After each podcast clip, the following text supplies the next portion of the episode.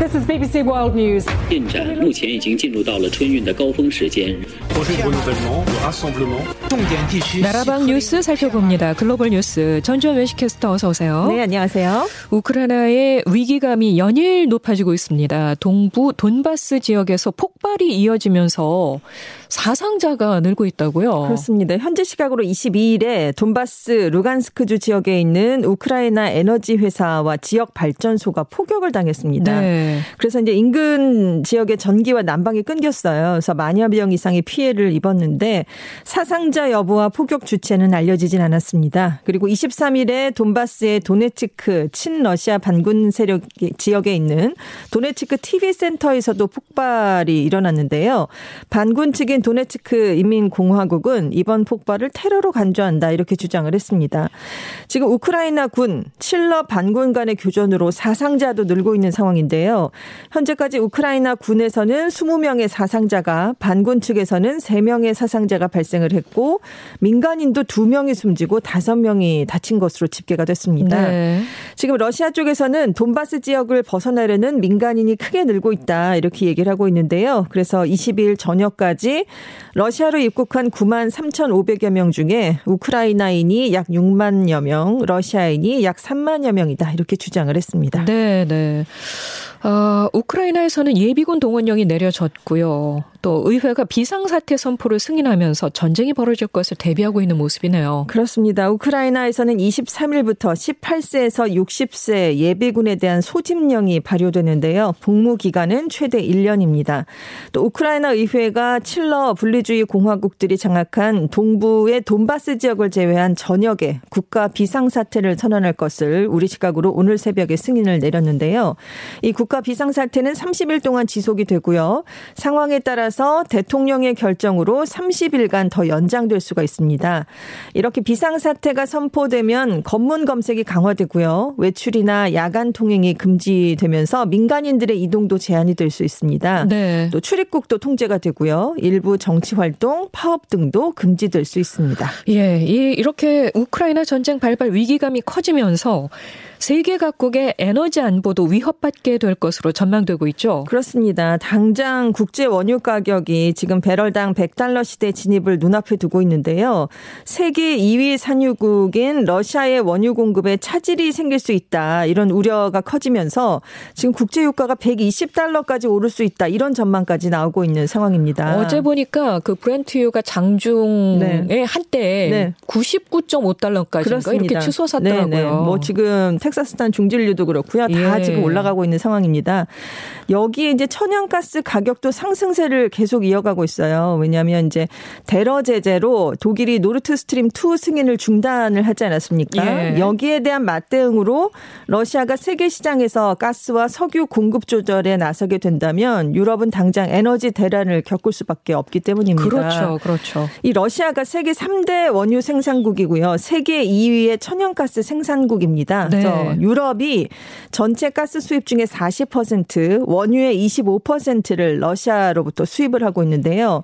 또 러시아가 세계 원유 공급량의 10%를 차지하고 있어요. 근데 문제는 러시아산 원유를 대체하는 게 쉽지가 않습니다. 네. 그래서 이제 더 문제가 되는 거고요. 우리나라와 일본도 만일의 사태 시에 비축된 액화 천연가스, 즉 LNG를 유럽에 풀라라는 요구를 지금 미국으로부터 받고 있는 상황입니다. 그리고 이제 아시아로 수출 이 돼야 되는 LNG가 유럽 쪽으로 방향을 돌리게 되는 경우도 발생할 수 있거든요. 네. 그래서 우리도 우크라이나발 에너지난에 대비를 해야 되는 상황입니다. 그래서 전문가들은 지금 우크라이나 위기가 에너지 가격, 주식 시장뿐만이 아니라 이미 안 좋은 인플레이션을 더 악화시킬 수 있고요. 공급망을 왜곡해서 세계 경제 회복세에 큰 타격을 입힐 수 있다 이렇게 경고하고 있습니다. 예. 국제 유가가 오르는 것만이 위협이 아니네요. 네, 지금 그렇습니다. 보니까 뭐 이 LNG 를 또 네. 어, 유럽 쪽으로 풀라는 요구를 받는 그렇습니다. 이 부분도 있고 네. 여러 가지가 참 문제가 될 수 있겠는데 자 이런 가운데 우크라이나의 여러 정부 기관과 은행들이 디도스 공격을 받았다면서요. 그렇습니다. 우크라이나 의회, 내각, 외무부 그리고 이제 크림과 돈바스 재통합 담당부 등의 공식 사이트가 현지 시각으로 23일 저녁 다운됐다라고 인테르팍스 통신이 전했습니다. 여기뿐만이 아니고요. 정보기관인 보안국 그리고 이제 내무부, 경찰도 그렇고요. 받았고요. 국방부 사이트 운영에도 차질이 빚어졌고요. 은행들도 디도스 공격을 받았습니다. 네, 이제 우크라이나의 당국이 앞서 해커들이 이런 기관 등의 사이버 공격을 준비하고 있다라고 온라인 경고를 해왔다라고 얘기를 했는데요.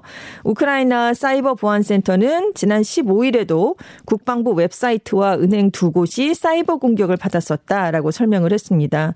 지금 계속되는 이제 사이버 공격이 이루어지니까 지금 우크라이나는 배후에 러시아가 있는 게 아니냐 이렇게 음. 지목을 하고 있는데요. 네. 러시아는 의혹을 부인하고 있습니다. 자, 이렇게 우크라이나 상황이 정말 일촉즉발, 정말 더 긴장이 고조되고 있습니다. 네, 그렇습니다. 예, 어디까지 갈라나 네. 참 걱정스러운데, 이, 이런 우크라이나 사태가 결국은 또 푸틴 러시아 대통령과 바이든 미국 대통령에게는 향후 정치적 입지에 크게 영향을 미치게 될 것 같죠. 그렇습니다. 푸틴 러시아 대통령이 이렇게 우크라이나 침공설을 계속 고조시키는 이유는 지금 과거 구소련 시절의 향수를 갖고 있는 러시아인들의 시선을 국내 정치 문제에서 돌리기 위해서다 이런 분석이 나오고 있는데요. 왜냐하면 2014년 크림반도 합병 당시에도 이런 목적이 있었습니다. 그 당시 많은 러시아인들에게 당시에 크림반도 합병은 강력하고 위대한 러시아로의 복귀로 좀 받아들여졌거든요. 예. 그래서 푸틴 대통령 지지율이 무슨 연금 개혁 이런 것들 때문에 굉장히 많이 떨어졌다가 60%에서 80%대까지 다시 지금 크림반도 합병 이후에 올라간 적이 있었습니다. 예, 내부의 갈등을 외부의 그렇습니다. 위기로 막는 거죠. 시선을 돌리는 거죠. 그래서 네. 이제 푸틴 대통령이 이제 크림반도 효과를 이번에 또 노리는 게 아니냐 이런 음. 분석인데요. 왜냐하면 러시아에서 지금 대규모 부정부패에 대한 대한 국민의 인내심이 바닥에 도달했다 이런 징후가 많이 나타났었기 때문입니다. 네. 그래서 이제 푸틴 대통령이 이제 권력 구조가 겉으로 보이는 것과는 다르게 좀 불안정하기 때문에 러시아인을 통합하고 뭐 이런 것들이 좀 필요했을 거다 이런 음. 분석입니다. 음. 한편 이제 바이든 미국 대통령은 이번 문제로 리더십이 또다시 시험대에 오르게 됐죠. 지금 유럽이 전쟁을 겪지 않도록 방어를 해야 되는 상황이고요. 석유와 천연가스 가격 상승, 대규모 난민 발생 발생 이렇게 정치 경제적인 파장을 좀 억제해야 되는 그런 숙제를 안게 됐습니다. 네. 만약에 무기력하게 휘둘리면 국제사회에서 리더십이 또 한 번 훼손되게 되고요. 국내적으로는 11월 중간 선거 전망이 굉장히 어두워질 수 있습니다. 예. 반대로 동맹과 파트너들을 규합해서 효과적으로 대처를 하면 아프간 철군 과정에서 훼손된 신뢰를 회복할 수 있어요. 그래서 예. 외교 전문가의 명성도 되찾을 수 있기 때문에 바이든 대통령에게는 우크라 사태가 위기인 동시에 기회도 될 수 있다. 이런 분석이 나오고 있습니다. 그러니까 첫 번째 숙제였던 아프가니스탄 철군 네. 이 부분을 바이든 대통령이 사실 그 과제를 잘 수행하지 못했다 못했죠. 이런 평가를 받았잖아요. 그렇습니다. 이번에는 이 바이든 대통령이 어떻게 이걸 풀어 나갈지 네. 예 이걸 또 봐야 되겠네요. 예 알겠습니다. 오늘은 아, 어, 이 우크라이나 사태에 대해서 집중적으로 좀 얘기를 들었는데요. 네. 그래도 끝나기 전에 음악을 한 곡 듣고 끝나야죠. 마무리를 예, 예. 지어야죠.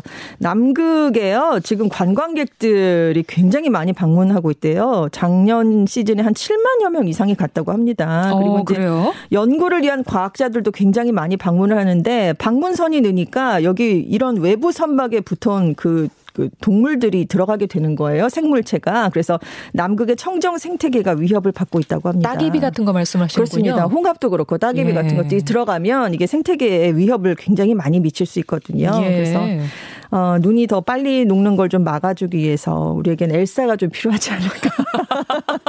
그래서 오늘 겨울왕국 사운드 트랙 중에서 이디나 멘젤의 Go 준비했습니다. 그쵸. Go. 네, 엘사와 예. 함께 방문하면 참 좋을 것 같아요. 아, 네. 겨울왕국의 OST를 오늘 이렇게 또 아침에 보내드리네요. 지금 밖에 추운데. 자, 전주현 외식게스트 고맙습니다. 네, 안녕히 계세요.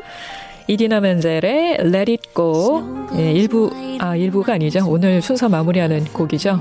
예. 함께 해주셔서 감사합니다. 굿모닝 뉴스 임영이었습니다. 내일 아침에 다시 뵙죠.